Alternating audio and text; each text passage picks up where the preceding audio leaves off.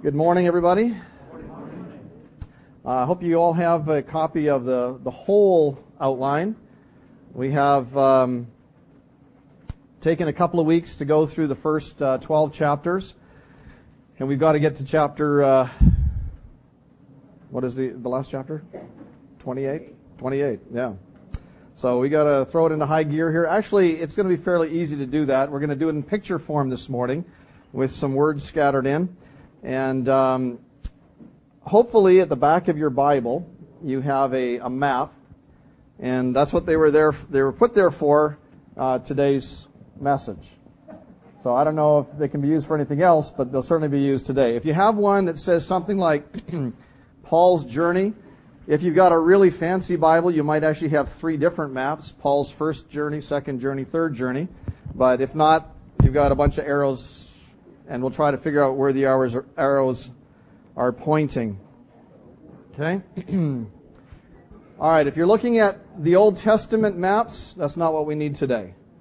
We're looking for something that talks about Paul's journey. If not, we're going to show them on an overhead anyway, but in case you want to follow along, um, we've got them here. Now, let me put this in historical perspective for you for just a minute. The year in chapter 13, the year is about 48 AD. 18 years have passed since the church began. When did the church begin? Sorry? Pentecost. Yeah, I wasn't looking for a date. At Pentecost. And the church will continue until what time? The rapture. Okay, any day now. So we're still in the church age. Now, the gospel up to this point has gone, as the Lord commanded, out to Jerusalem. it has gone out to Judea and Samaria, but it has not gone to the uttermost parts of the earth. Some Christians, as a result of persecution in Jerusalem, scattered to various cities and various places uh, throughout what we would consider uh, parts of Europe and parts of um, um, Asia Minor today. But the gospel, there was no concerted effort to get the gospel out to the world at this point. And so what we have in chapters 13 and 14, it's, be, it's become known as Paul's first missionary journey. The journey begins with Barnabas, Paul, and a man we haven't heard about yet. His name is John Mark. John Mark was actually a relative of Barnabas. I think he was a, a, nephew or a cousin. It's hard to distinguish sometimes when you have relatives in the Bible, but he was a, he was a relative anyway of Barnabas. Now, the travel was primarily by foot. And uh, when we talk about going from one city to the other, um, we're used to getting in the car taking a drive down there. In fact, we are so lazy, and it's not just this generation, but I remember when we were growing up, we lived exactly, let me see here, two blocks from the grocery store. And we would drive to the grocery store. Okay? Now, on, on Sunday afternoons, or Saturday afternoon, actually, my dad would give us an, our allowance, and he would give us 10 cents. And we would go down. I know some of you kids are going to find this hard to believe, but he, we would get 10 cents and we would go down to the store and we would sit there for half an hour bothering the store clerk about which penny candy we wanted. And we'd say, well, let me take two of those and three of those and five of that. And we'd come away with a bag of candy for 10 cents. And they would just patiently take three of this and two of that. Anyway, that was uh, back then. What has that to do with the sermon? I have no idea. Except that we drove down there and we didn't walk. But here we have uh, a journey that took place. It took 14, I mean, it, it was over a period or a, um, uh, an area of four, distance traveled was 1,400 miles. It took about two years and they walked most of the trip over mountains, valleys, and so on. So if you're looking at your chart that you have in front of you, you'll see that we're looking at Acts 12, beginning with verse 25 and going through to Acts 14, 28. So the journey, let's just take a look at it. in, in um, Acts chapter 12, 25, they are actually in Jerusalem. and they go up to Antioch, which is the central um, church from which the missionary movement spread into uh, Europe. And so Antioch is modern day Syria. And they left Syria and they sailed to the island of Cyprus. They came to the city or the town of Salamis, which is on the uh, coast over here. And they traveled through, yeah, if you don't mind, they traveled through the island itself and they came to the city of Paphos, southern Cyprus. That's in chapter 13, verse 6. Now, there's an interesting thing that happened here. As they preached the gospel through this, um, through this island, um, they came to one of the officials. His name was Sergius Paulus. And Sergius Paulus was actually a religious man. He wasn't saved, but he sought the Lord. He wanted to know the Lord. And he, he certainly was praying and asking uh, the Lord to probably reveal himself to him when they came and, and Paul began to preach the gospel to him, they ran into a conflict. Sergius Paulus wanted to hear, but there was a man who was a sorcerer, and he did not want to see the gospel taking root. I have no doubt that uh, someone who was devoted to sorcery probably was demon possessed, and he wanted to prevent the gospel from going forward in this uh, in this case here. And Paul looked at him and he said that the Lord would blind him. Uh, the man was already blind, okay? And God often ratifies choices that people make. And this man chose to get into sorcery, and he was blind spiritually. But the Lord uh, was going to blind him physically. It would match his spiritual condition. And the Lord, in fact, did that.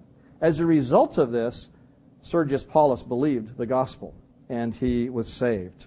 And so we have um, a convert here in Cyprus. Then they traveled by ship and they went up to this area up in here. Um, Perga is the name of the town in, in, a, in, an area called Pamphylia. A lot of these names are difficult for us. When they got there, something happened to the missionary team. There were three of them. And the youngest member was John Mark. And John Mark, maybe because he was young, maybe because of some of the events that, the, that took place on the island of Cyprus, we don't know really why, but he just quit. He said, nothing, look, I'm not going any further, guys. I don't know what your thoughts are about, you know, traveling here and where you're heading, but I'm not going with you.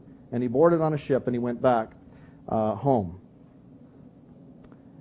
So we're now down to Paul and Barnabas. And actually, if you read the scriptures carefully, this, although we call it Paul's first missionary journey, he's there, but Barnabas actually, at least initially, leads the charge. He's really one who is, is moving uh, forward. Paul is more of the speaker along the way here, though. So then they move to another city called Antioch, and in scripture you, it's interesting to, to see that very often you'll come across names that are the same, city names that are the same, and we have that case here. They were sent out from Antioch, and now they're in Antioch, but it's a different Antioch, and the scripture makes it plain. It says Antioch in Pisidia. And so that's this uh, Antioch up here. This is modern day Turkey. So just to get a kind of perspective in your own minds here. When Paul reached this town, he first of all preached to the Jews. And this is the pattern that Paul um, took as he went into different towns. He would go into the synagogue or into the area where the Jews were meeting, and he would preach the gospel to them first. And when they rejected the gospel, then he would take the gospel message to the Gentiles. And this is the case here. He preached to the Jews first, and it says in the scripture that many believed the gospel. Many believed Paul's message, and then he taught them for about a week. Well, there was so much buzz going on in town about what was happening that the Gentiles heard about it, and they pled with Paul to teach them also. So when they, the following Sabbath, he went back to the uh, synagogue and he began to preach in the synagogue again.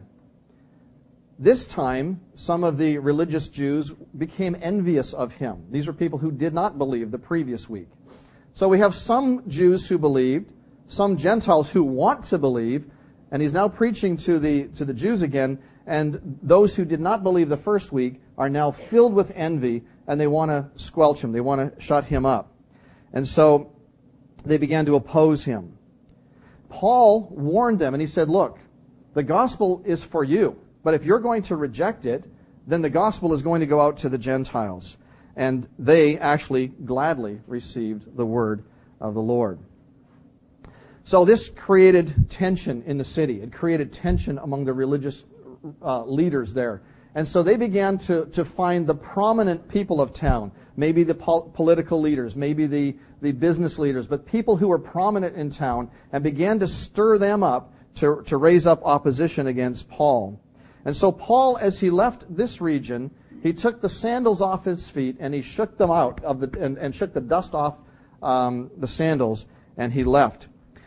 Well, this was the beginning of some of the persecution that Paul and Barnabas would face, and Paul would ultimately continue to face in his ministry. But it's interesting to note what happens when they're persecuted. Here, they leave the city rejoicing. You say, wait a minute. they were just persecuted. Why would they go out rejoicing? Remember what James said? My brethren, count it all joy when you fall into various trials it's not that we're, we, we, we're sadists or something like that and, and want to be persecuted or hurt or something like that, but there's a reason behind the persecution. They're doing the right thing. They're preaching the gospel. They're making, they're making the Lord known to, to people and they're receiving opposition. That should fill their hearts with gladness, and it does. And it should fill ours with gladness if we are persecuted for righteousness' sake or persecuted for the Lord's sake. Well, they moved from there to the town of Iconium. That's the next stop on the, uh, on the map here. Paul again went to the Jews first. Many Jews and Gentiles believed the gospel, but the city was divided. Some who believed, some who did not believe. And uh, those who opposed the gospel rose up and they wanted to stone the missionaries. Well, they're getting serious now. In the other city, it was just simply opposition. Now they're wanting to kill them. And so Paul and his company heard about the plot and they fled to uh, Lystra or Lystra. Um, I like to call it Lystra. This city um, was different than the cities they had been to so far. It was an idolatrous city, full of idols and full of religious people, but they worshipped uh, gods that do not speak, gods that do not hear, gods that do not see, gods that are not gods at all. They're idolaters. So as Paul came into the city, he met a, um, a lame man. And he looked at the lame man and he told them that the Lord Jesus could heal him. And he watched for a response in the man. And he saw that the man was a man who had faith that God could heal him. And he said, rise up and walk. And he was healed. And the man believed the Lord well, this set the town on fire. They said, whoa, look at this. These guys just marched into our town and they're starting to heal people. This is incredible. They must be gods. Well, if your whole mentality, your whole mindset is one of, of worshiping idols and worshiping gods, here are two people and they're seeing something they've never seen in their lives before. And they look at Paul and they look at Barnabas and they say, Barnabas, he, he's Zeus. He's, he's a God come down in the flesh. And Paul, he's Hermes. And he's another God who has come down in the flesh. And so they said, well, what, what do idolaters do? Well, they build altars and they begin to worship them. They want to, to offer sacrifices to these two men. And Paul and Barnabas didn't understand what they were doing at first, but when they caught wind of what they were getting at, they said, no, wait a minute. We're men just like you. We're just flesh and blood. But we have a message. We want to tell you about the one true God. He is the one to believe in. And so they preached that message to them. Well, in the meantime, the enemies from these towns caught up with them. The Jews from these towns caught up with them here in um, Lystra, and um, they wanted to kill them.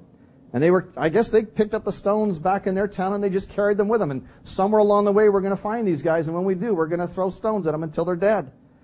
And so that's what they did. They stoned him, and they hoped to kill him. And they dumped his body outside of town. They were through with Paul finally. But Paul, but God wasn't through with Paul, was he? He raised him up and he went on to the next city, the city of Derbe. How many of you would have quit by now? You're honest. Okay. How many of you would quit when somebody says something, oh, you're a Christian?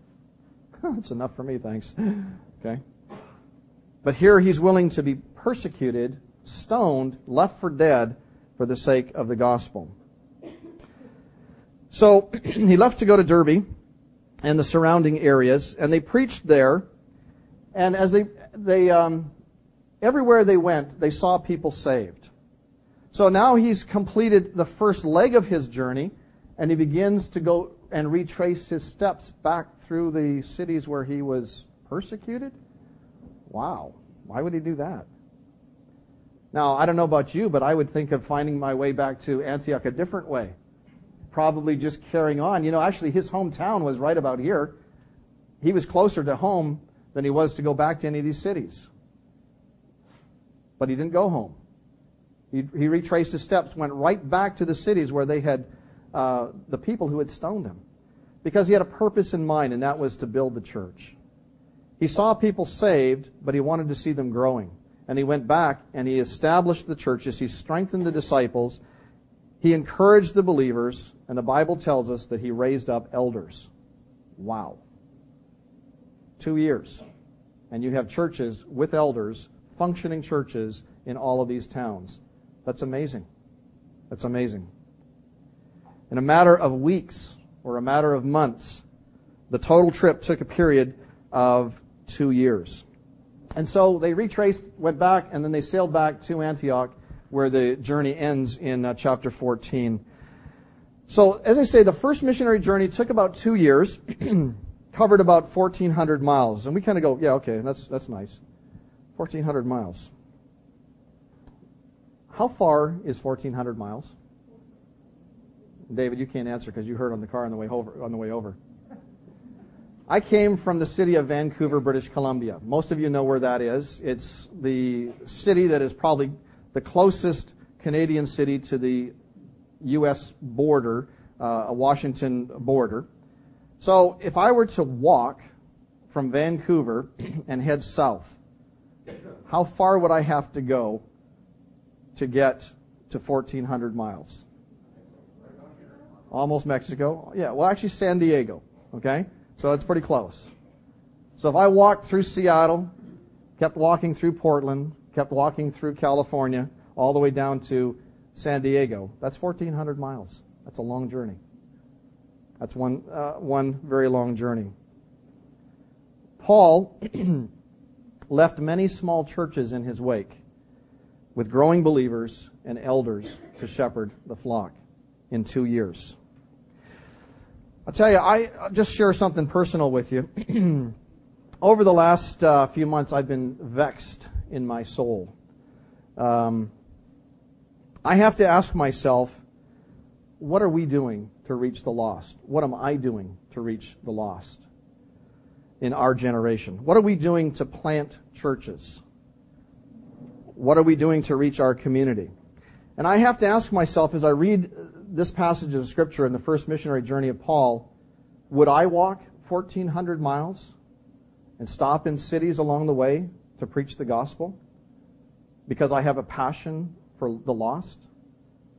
Would I stop in towns and cities and be persecuted and driven out and thrown out and stoned and left for dead so that people might hear the gospel? Is that the kind of Christianity that I have? Wow. Would I devote two years of my life to do nothing else but go out and preach the gospel? Paul could have been a successful businessman.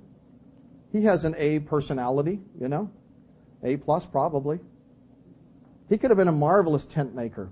You know, that's what he did on the side, and I'm sure he would have been very successful. I can just, you know, back home we used to have a company called Jones Tent and Awning. They were famous in the in the city for um, all the tents and awnings that they made. And they were very successful at it.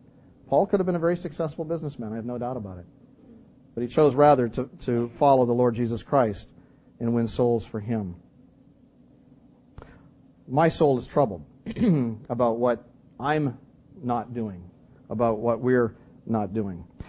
Well, one of the issues that comes up next, they've arrived back at Antioch, the church there at Antioch, and anytime there is blessing, there's often persecution or there's often trials that come alongside of it. And this is no exception. When we enter into chapter 15, we see one of the greatest tests that the church has had to face up to this point.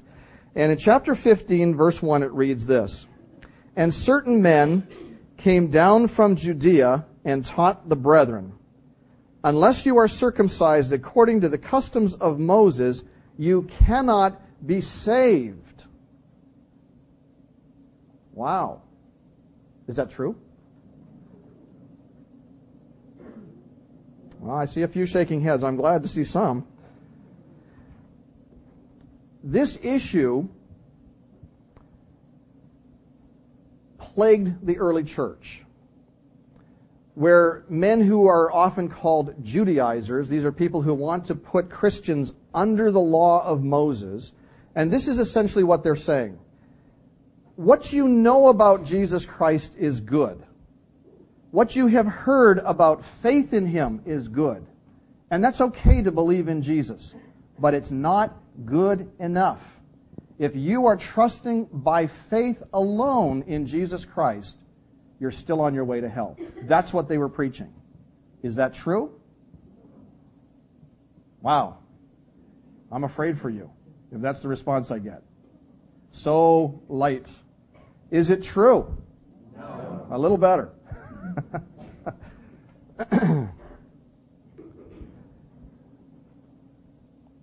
All religions can be divided into two categories. There is one religion, there is one uh, faith, if you will, that is true, and all the others are false. The only way of salvation is by faith alone in Jesus Christ, plus nothing. Are you willing to die for that? Are you willing to give your life for that? That's the truth of the gospel message. But here these Judaizers came from Jerusalem, from Judea, and they came to the church in Antioch and they said, what you're preaching is good, but it's not good enough.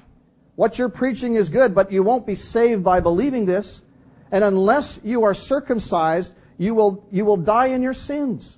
You will not go to heaven. You cannot be saved. And it starts uh, tremendous turmoil here. False teaching has always been the major issue in the churches uh, uh, for the churches to resist. False teaching isn't always blatant. False teaching is often um, sprinkled with a whole lot of truth and just a little lie. But it is that little lie that will keep people out of heaven. It is that little lie that will send people to hell. And if you believe the gospel that they were preaching, these Judaizers who came to Antioch, you will in fact go to hell. Simple as that. Because what it says is this, that the sacrifice that Jesus made on the cross is not sufficient to pay for your sins in full. That he did his 99% of it, but you still have to do your 1%. Whatever the amount is, um, that's what, what divides tr- the truth, true Christianity, from every false religion that is out there. And there are many quote, Christian religions today, Christian uh, groups today who preach another gospel. The Catholic Church, for example, preaches that what Jesus Christ did on the cross is good, but it's not good enough. You still have to be born. Um, you have to be baptized by the church. You have to be uh, die in grace. You have to have Holy Communion in, in church there and so on. And all these other things that are added to the gospel. And Paul in Galatians pulls out the, the biggest guns that he has and he shoots this false teaching through and through. And he says, even if an angel of God were to come and preach another gospel, which is no gospel at all, at all let him be anathema, maranatha. He's saying, let him be accursed forever. Uh, may the Lord come quickly. That's what he says. Wow. And it's one of the strongest, in fact, he says it twice, just to emphasize it all the stronger. It's one of the strongest uh, condemnations against this false teaching that there is in the scripture.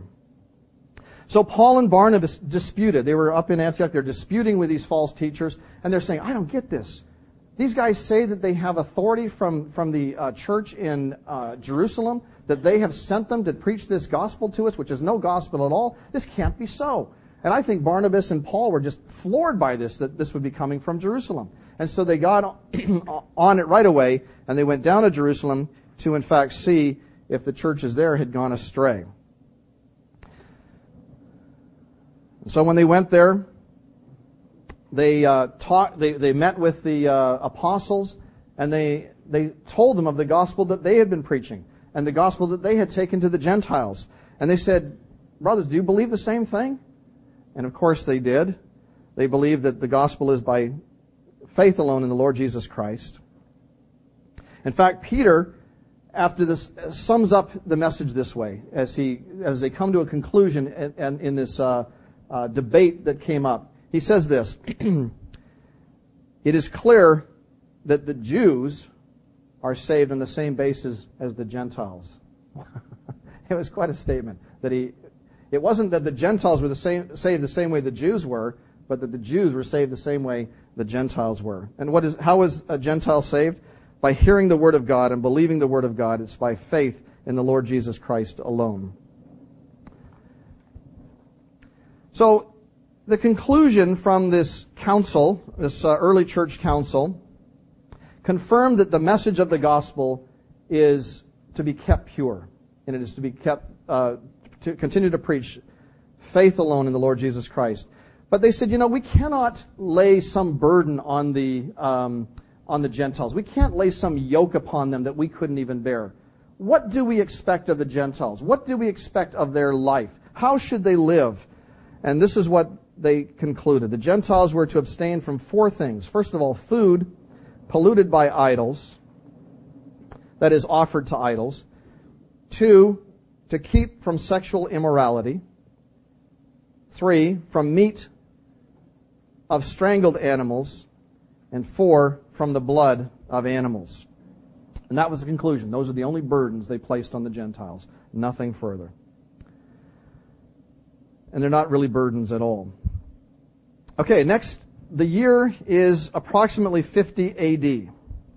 And uh, Paul has this burning desire to go back to the churches that he had planted and to make sure that the believers there were going on strong and well for the Lord. And so Paul says to Barnabas, Barnabas, let's go. Barnabas says, okay. But let's bring John Mark with us. And Paul said, are you kidding? Now, I don't know what he really said exactly. It's not told us. But there was a dispute anyway, and it was a heated dispute, and I can imagine the things that were said, and I wouldn't want to repeat them. I'm sure they kept their language clean, but I think that Paul looked at, at John Mark as a failure. He looked at him and said, look, we, we, we hardly began our trip. We hadn't even really received any persecution yet.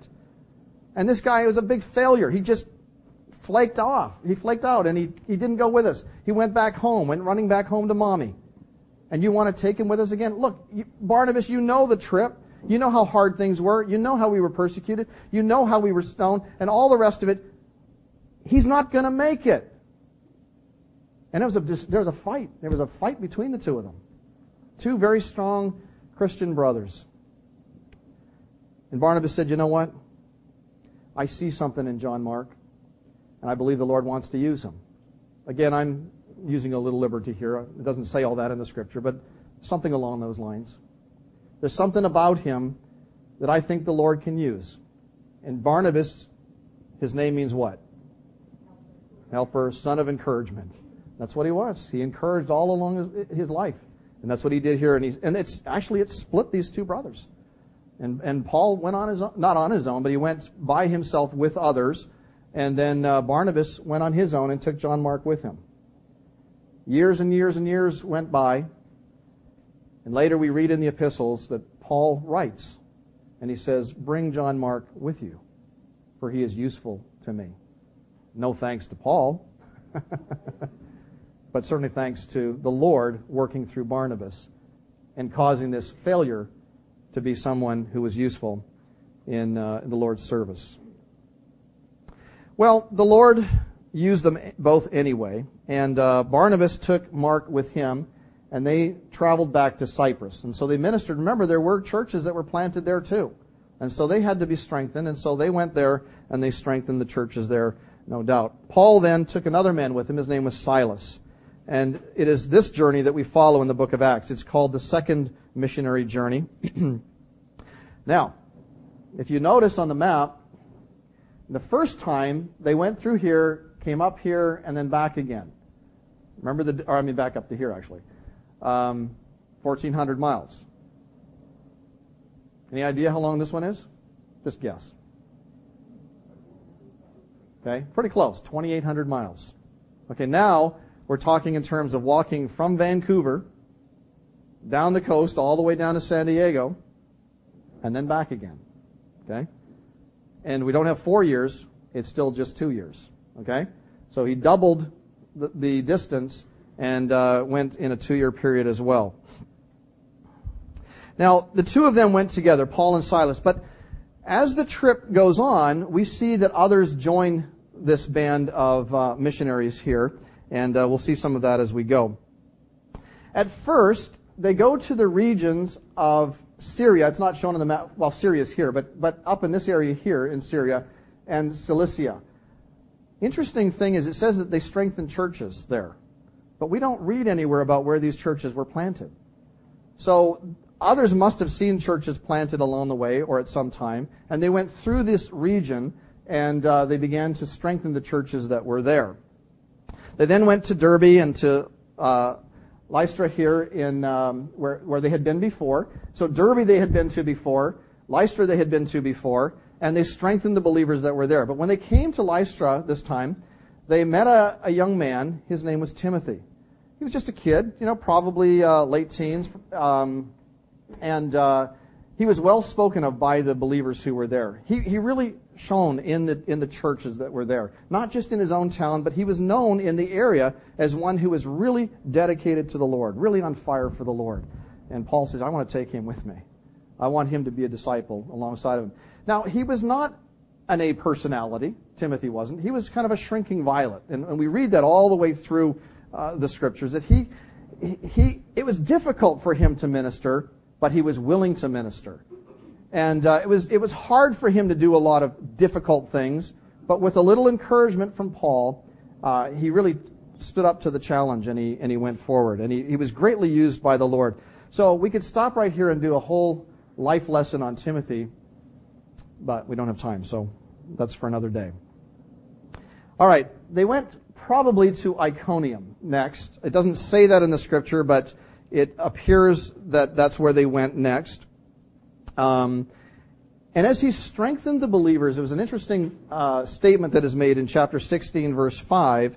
It says that the churches grew in number daily. Wow. That we ought to pray that the church here in this area might grow daily. Well, Another thing that we learn from this um, journey is that as they were traveling in this direction here, Paul decided that he wanted to go into Asia. And the Holy Spirit of God said, No, I don't want you going to Asia. He said, Okay, well, if that door closed, then I want to go to Bithynia. This is the area up in here that he was going to go to. There's people up here who haven't heard the gospel yet. And the Holy Spirit of God said, No, I don't want you going to Bithynia. Okay, well, if it's not door number one and it's not door number two, where do you want me to go? And Paul had a vision, probably a dream at night. And he, he dreamed, or in this vision, he saw a man from Macedonia, a Macedonian man. Macedonia is this area over here. And um, this man was calling to them to come over and help them. We need help. We need help. And when he, when the vision was over or when the dream was ended, he awoke and uh, he recognized that the Lord was calling him to go to that area. And so that's what they did next. They came to Troas. Troas is a uh, sea, seaport here, and they sailed on a ship over to Neapolis. And then from Neapolis, uh, they came to Philippi. Well, we'll stop here at Philippi for just a minute. Philippi was a leading city of Macedonia, and it was a Roman colony. They were there in Philippi for a number of days, and on the Sabbath, they, they went looking for people who were interested in spiritual things. And so that's who they concentrated on at first. They heard of a group that would meet for prayer by the riverbank. And when they came there, they met a lady named Lydia, and she was a seller of purple. That just simply, she didn't sell the color.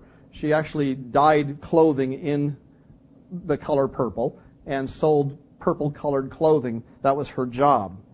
And uh, she was a woman who feared the Lord. She wasn't a Christian. And Paul presented the gospel to her, and she believed the gospel. Wonderful, wonderful day. And they were right there by the river, and so what do you do with someone who just professed faith in Christ? She, she was baptized. And uh, she invited the evangelist into her home, and uh, they stayed for a while, and then probably the next week, or within a, a short period of time, they went back to the river to uh, pray again with the, the uh, group of believers, and a young girl began to follow them. And uh, she began to cry out for all of the people to hear, These are servants of the Most High God. They are preaching the truth. Listen to them. Well, wouldn't you like to have that? I mean, boy, it'd be nice having somebody go before you or behind you shouting the truth of the message that you're preaching. Wouldn't that be great? Say, thank you very much. Okay, now I'll preach my message. Problem was, Paul was really irritated by this. Really irritated by this. And, uh, and she kept doing it day after day after day. The problem wasn't with the message, the problem was with the messenger. Do you know who she was? Well, the Bible tells us that she was uh, a demon possessed girl who was into probably a fortune teller. That's probably what she what she did. She was into um, sorcery and she was into probably fortune telling. She had um, people that owned her. They were her bosses, if you will, and they made lots and lots of money. She was like a carnival show for the locals, and people would pay money to hear her pronounce some kind of future event that might take place in their life. So she was a fortune teller and she was controlled by a demon. And so, not exactly the best advertisement. She was known in the city as being this demonic fortune teller. So, not exactly the person you want promoting the gospel, wouldn't you say? So that's why Paul was irritated. And finally, he, he couldn't take any more of it, and he turned around and he said to the demon that was in her to come out of her, and the demon was cast out of her, and she could no longer fortune tell. No kidding. It wasn't a gift that she had in herself. It was demonic. And I would say that for those who look at the uh, horoscope or those who seek after this sort of thing, you're dealing with demonic uh, forces. Okay? It's not something that Christians should be doing. And so now her bosses are going, wait a minute. You've just stopped our income source. We were making money hand over fist from this town, and now we're, we're going to go broke. And so they were mad. Of course they were mad. Because their whole livelihood was uh, shot in one afternoon. And so they stirred up a crowd. And this crowd began to um, come after Paul and Silas. And they uh, were taken before the, the uh, um, court, if you will. And they were stripped and they were beaten and they were thrown into uh, prison that night. You ready to quit Christianity now, Paul? Silas, you had enough? Want to go home? At midnight, chained to the stocks, Paul and Silas sang out hymns of praise to the Lord. Wow. It's amazing. But you know, what, what freedom they had and what joy that must have filled their heart. They're beaten, they're hurting, they're in stocks, it's not comfortable, and they're singing praises to the Lord. Why? Because they knew that they weren't there for evil that they had done. They were there because they were in exactly the right place at the right time, doing and serving, doing what the Lord wanted them to do and serving Him. And so at midnight, or sometime thereafter, there was an earthquake.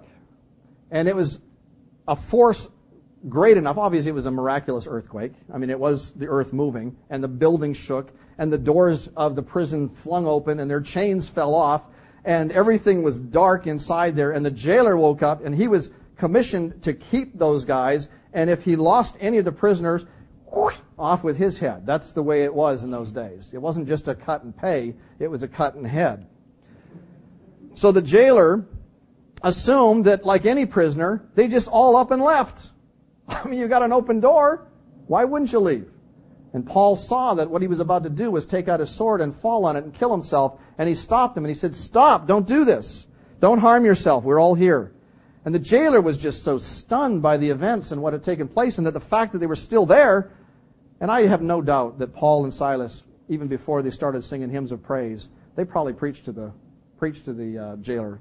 Because that's what they did. Even when Paul was chained later to the Roman guards uh, in Rome, he preached to, to them. And some of them believed. And I'm sure he did that here as well.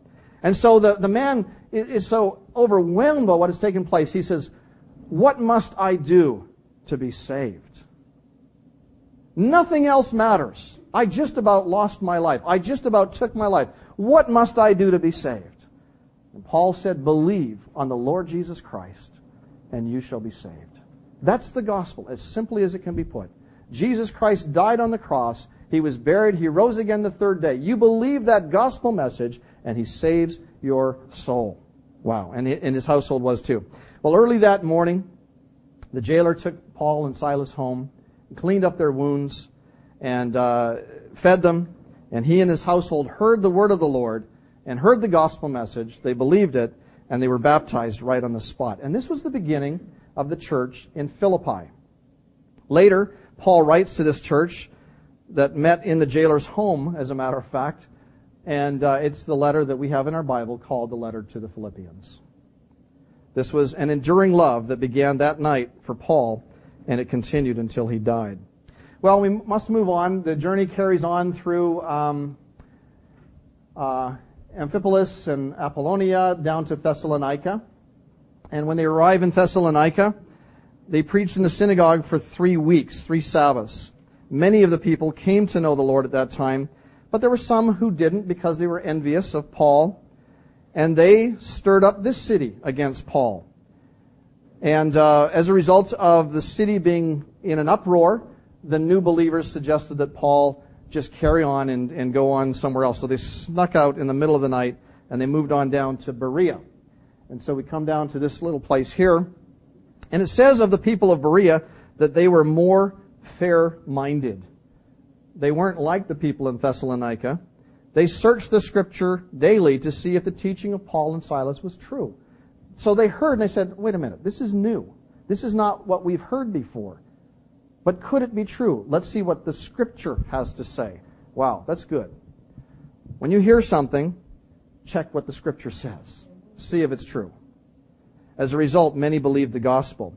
And the Jews from Thessalonica, they weren't satisfied that Paul had escaped without being killed. And so they went on down and stirred up the people in Berea. And it forced Paul to leave and head for Athens. But Timothy and uh, Silas stayed behind to encourage and strengthen the believers.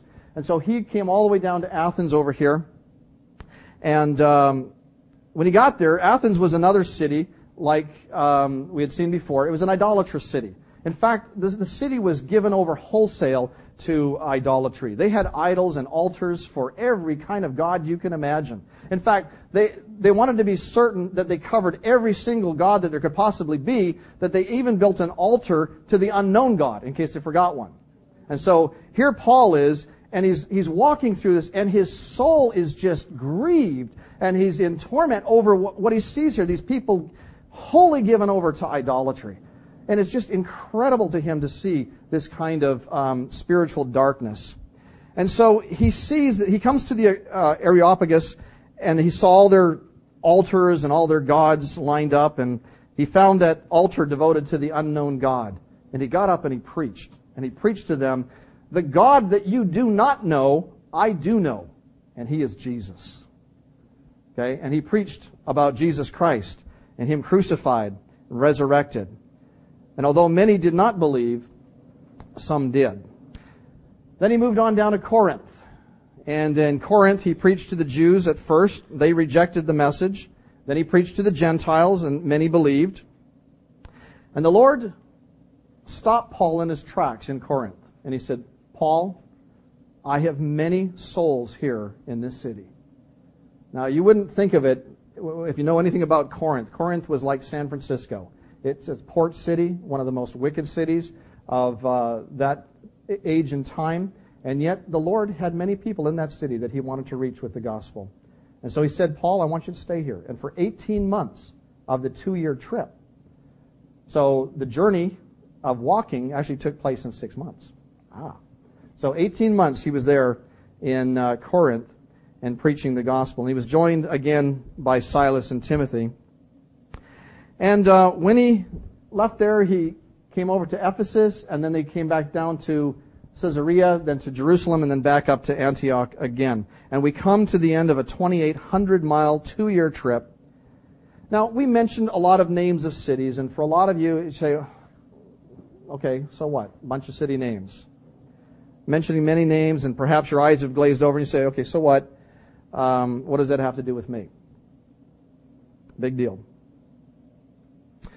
I told a story some probably years ago about a man from uh, Barbados who came to the city of Vancouver and he preached the gospel. He saw a lady uh, with her two sons out on the city street and he preached the gospel to them. And the lady was sort of interested, but she decided to take her sons to Sunday school that Sunday, which she had never done before. And one of her sons ultimately became a believer, and he had four children who ultimately became believers. Who and one of the one of his children had four children who ultimately became believers, and I'm one of her children, and I have preached the gospel and seen people saved, and in different towns or different cities. And those cities or those towns or those areas or those people that live in those towns are important to me. Just like these cities are important to Paul and are important for the gospel message that finally came to us. But that man from Barbados had no idea that in stopping that afternoon and talking to a stranger on the street, that there would be this windfall that would come from it. A number of people who came to know the Lord and the effect that those number of people have had on generations and generations uh, I know of five generations so far. And if the Lord tarries, maybe there'll be more. From one person stopping another person on the city street. So yeah, the city, the cities are important, not because of the cities themselves. These cities, most of them have, have vanished today. At least they're not called by these names in most cases. But the people were important to Paul. He shared the gospel uh, with them. And, and cities around us should be important to us as well. The cities of the Bay Area here. Not because of the names of the city or the importance of the cities or because they're in Silicon Valley or because they're in Napa or wherever they happen to be. It's not the tourist attraction that is important to us, but it's the people who live in the cities. These are souls that are perishing without Christ. This is another reason that my soul is vexed in recent months as I think about what will be said of our missionary endeavors over the next two years. You see what Paul did in a two year period. Not only strengthening churches that he planted, but planting additional churches, seeing souls saved, all in a two year period. Here's a man dedicated to work, uh, the work that the Lord had called him to. Will any other cities in the Bay Area be reached, or any regions beyond be reached as a result of our outreach in the next two years? Our witness. Cities are important, not for the city's sake, but for the people who live within them. In our study, we are now at the year 53 AD. And unless you're looking really hard um, in Acts 18:23, all of a sudden we get into the third missionary journey. It's a very, very quick transition, and um, if you blink, you're going to miss it. But that's where it starts in Acts chapter um, 18, verse 23. And so we come to the third missionary journey. Because of time, we're not going to go into great details. You can see on here quite a number of cities, quite a number of um, areas that he's gone back to. Some similar cities to the to ones we've seen already, and um, but he he arrives up in Ephesus as one of the cities, and he spends um, quite some time there.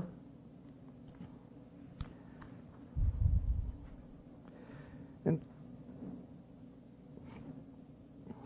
he was there for three months preaching within the synagogue, and there were some who believed. Then he spent about two years in the school of Tyrannus, and he, he preached the gospel, certainly, and he also uh, taught the scriptures for about a two year period. Another interesting event took place here, and it talks about, uh, it, it's, a, it's a passage that we often go to when we talk about repentance. Oftentimes people talk about repentance and they say, well, repentance is just a change of mind. You know, I, I wasn't thinking about God and I changed my mind and now I am. That's repentance. It's not repentance at all. Okay, repentance is repentance toward God. It's turning to God, but it's turning from our sin. And these people in Ephesus really showed what it means to repent. Many of these people, in fact, the city was pretty much devoted to its own form of idolatry and magic and everything else like that. And there were magicians in town, and many of them came to know the Lord. They said, okay, what do we do now that we're saved? We've got all these magic books that we have, you know, potions and spells and all these things that we've been looking at and, and been practicing. What do we do with them? And if it were today, I think somebody would say, oh, I know, put them on eBay and sell them. You know? Send the money to the mission field. But you've corrupted other people. And these, and these magicians saw through that, and they saw the, the hollowness, the emptiness of magic, and the emptiness of that kind of lifestyle. And they took their books and they put them in the city square and they set them on fire. It was a great big bonfire. And they burned their books of magic and they were worth a lot of money. But God wasn't interested in the money that they could get from the books.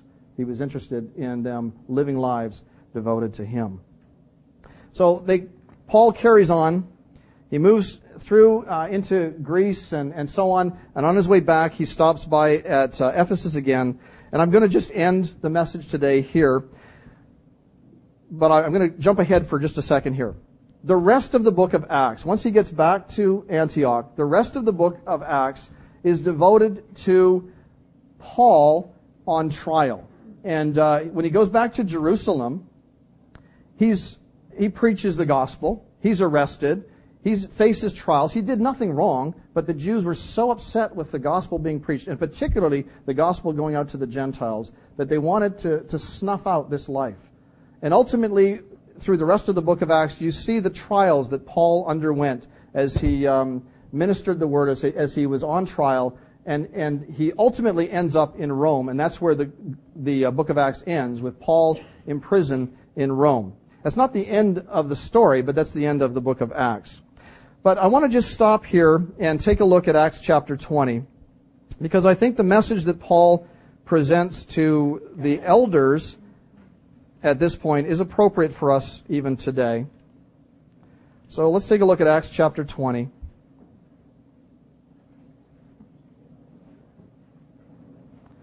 we'll just read a, a few verses here.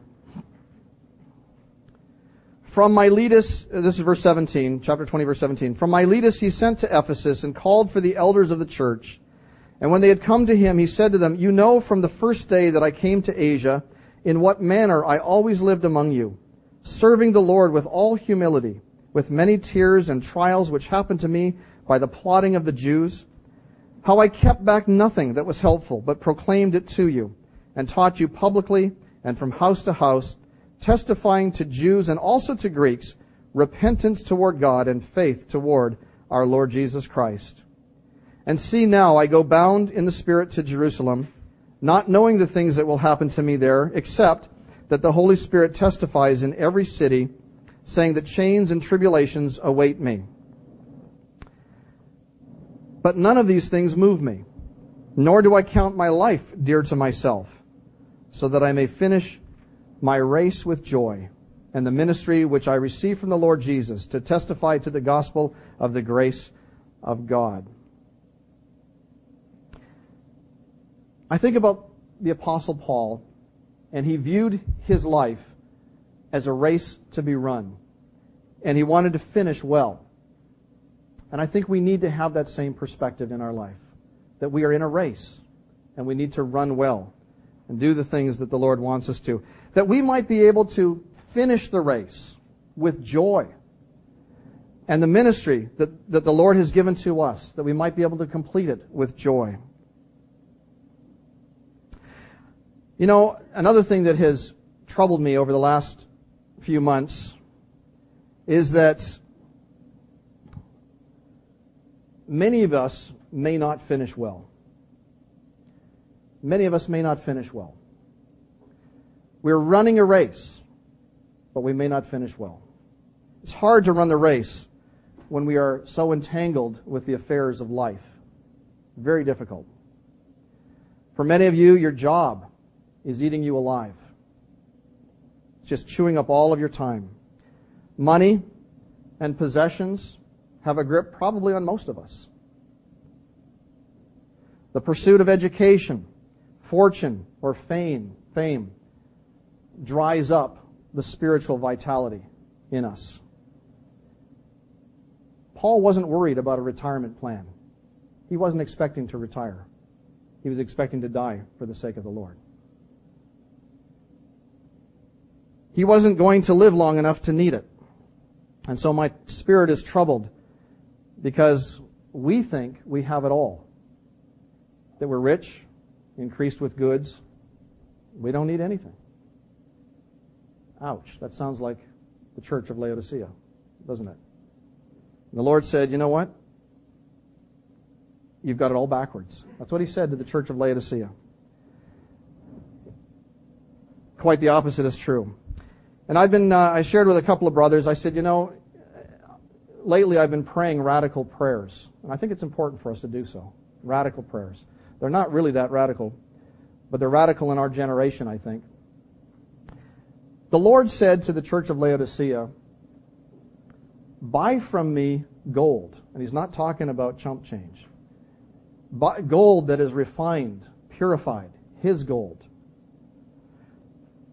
what is it that the Lord counts of value? He's not talking about gold that you mine in a mine. That's not what he's talking about there. What is it that the Lord counts as valuable? I know one thing, His Word, which is eternal. I know another thing is souls of men and women. Buy from me gold refined by the fire. He says, buy from me garments that are white, pure, He's talking about our life, that we might live our lives in a way where we're, we're pure and holy and righteous, honoring and pleasing to the Lord. And he says, Buy from me eye salve so that you might see. We've been praying that way. Lord, that's the kind of gold that I want. Those are the kind of garments I want to wear. And I want to be able to see and see clearly the way you see things. So that we might be able to echo Paul's words, but none of these things move me, nor do I count my life dear to myself, so that I may finish my race with joy and the ministry which I received from the Lord Jesus to testify to the gospel of the grace of God.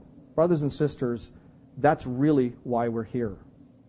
We're here on earth for that purpose to preach the gospel, to live uh, for the sake of the Lord, no matter what the cost. We're going to end. We won't uh, have our final hymn again, and we'll just close in prayer.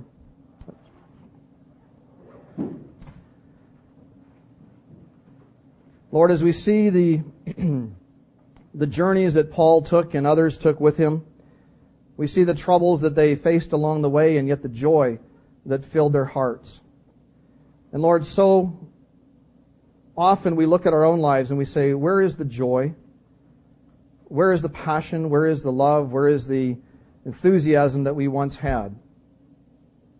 And Lord, perhaps it is because we have been going the wrong way and missing your, your, your um, direction altogether. And so, Lord, we want to come before you today and we ask you to give us eyes that see clearly. Give us a heart to seek after the gold that is important to you and garments that are white and pure, that we might live holy lives before you. Lord, it is not a trouble.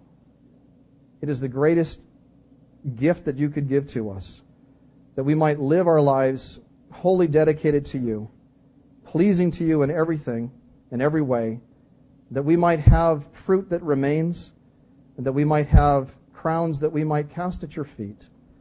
Lord, we pray that you would trouble us and um, move in our lives, move in our hearts, Lord, that we might serve you with the same kind of gladness and joy that we see in the apostle. Lord, help us to, to run the race well and to finish with joy. We pray in Jesus' name. Amen.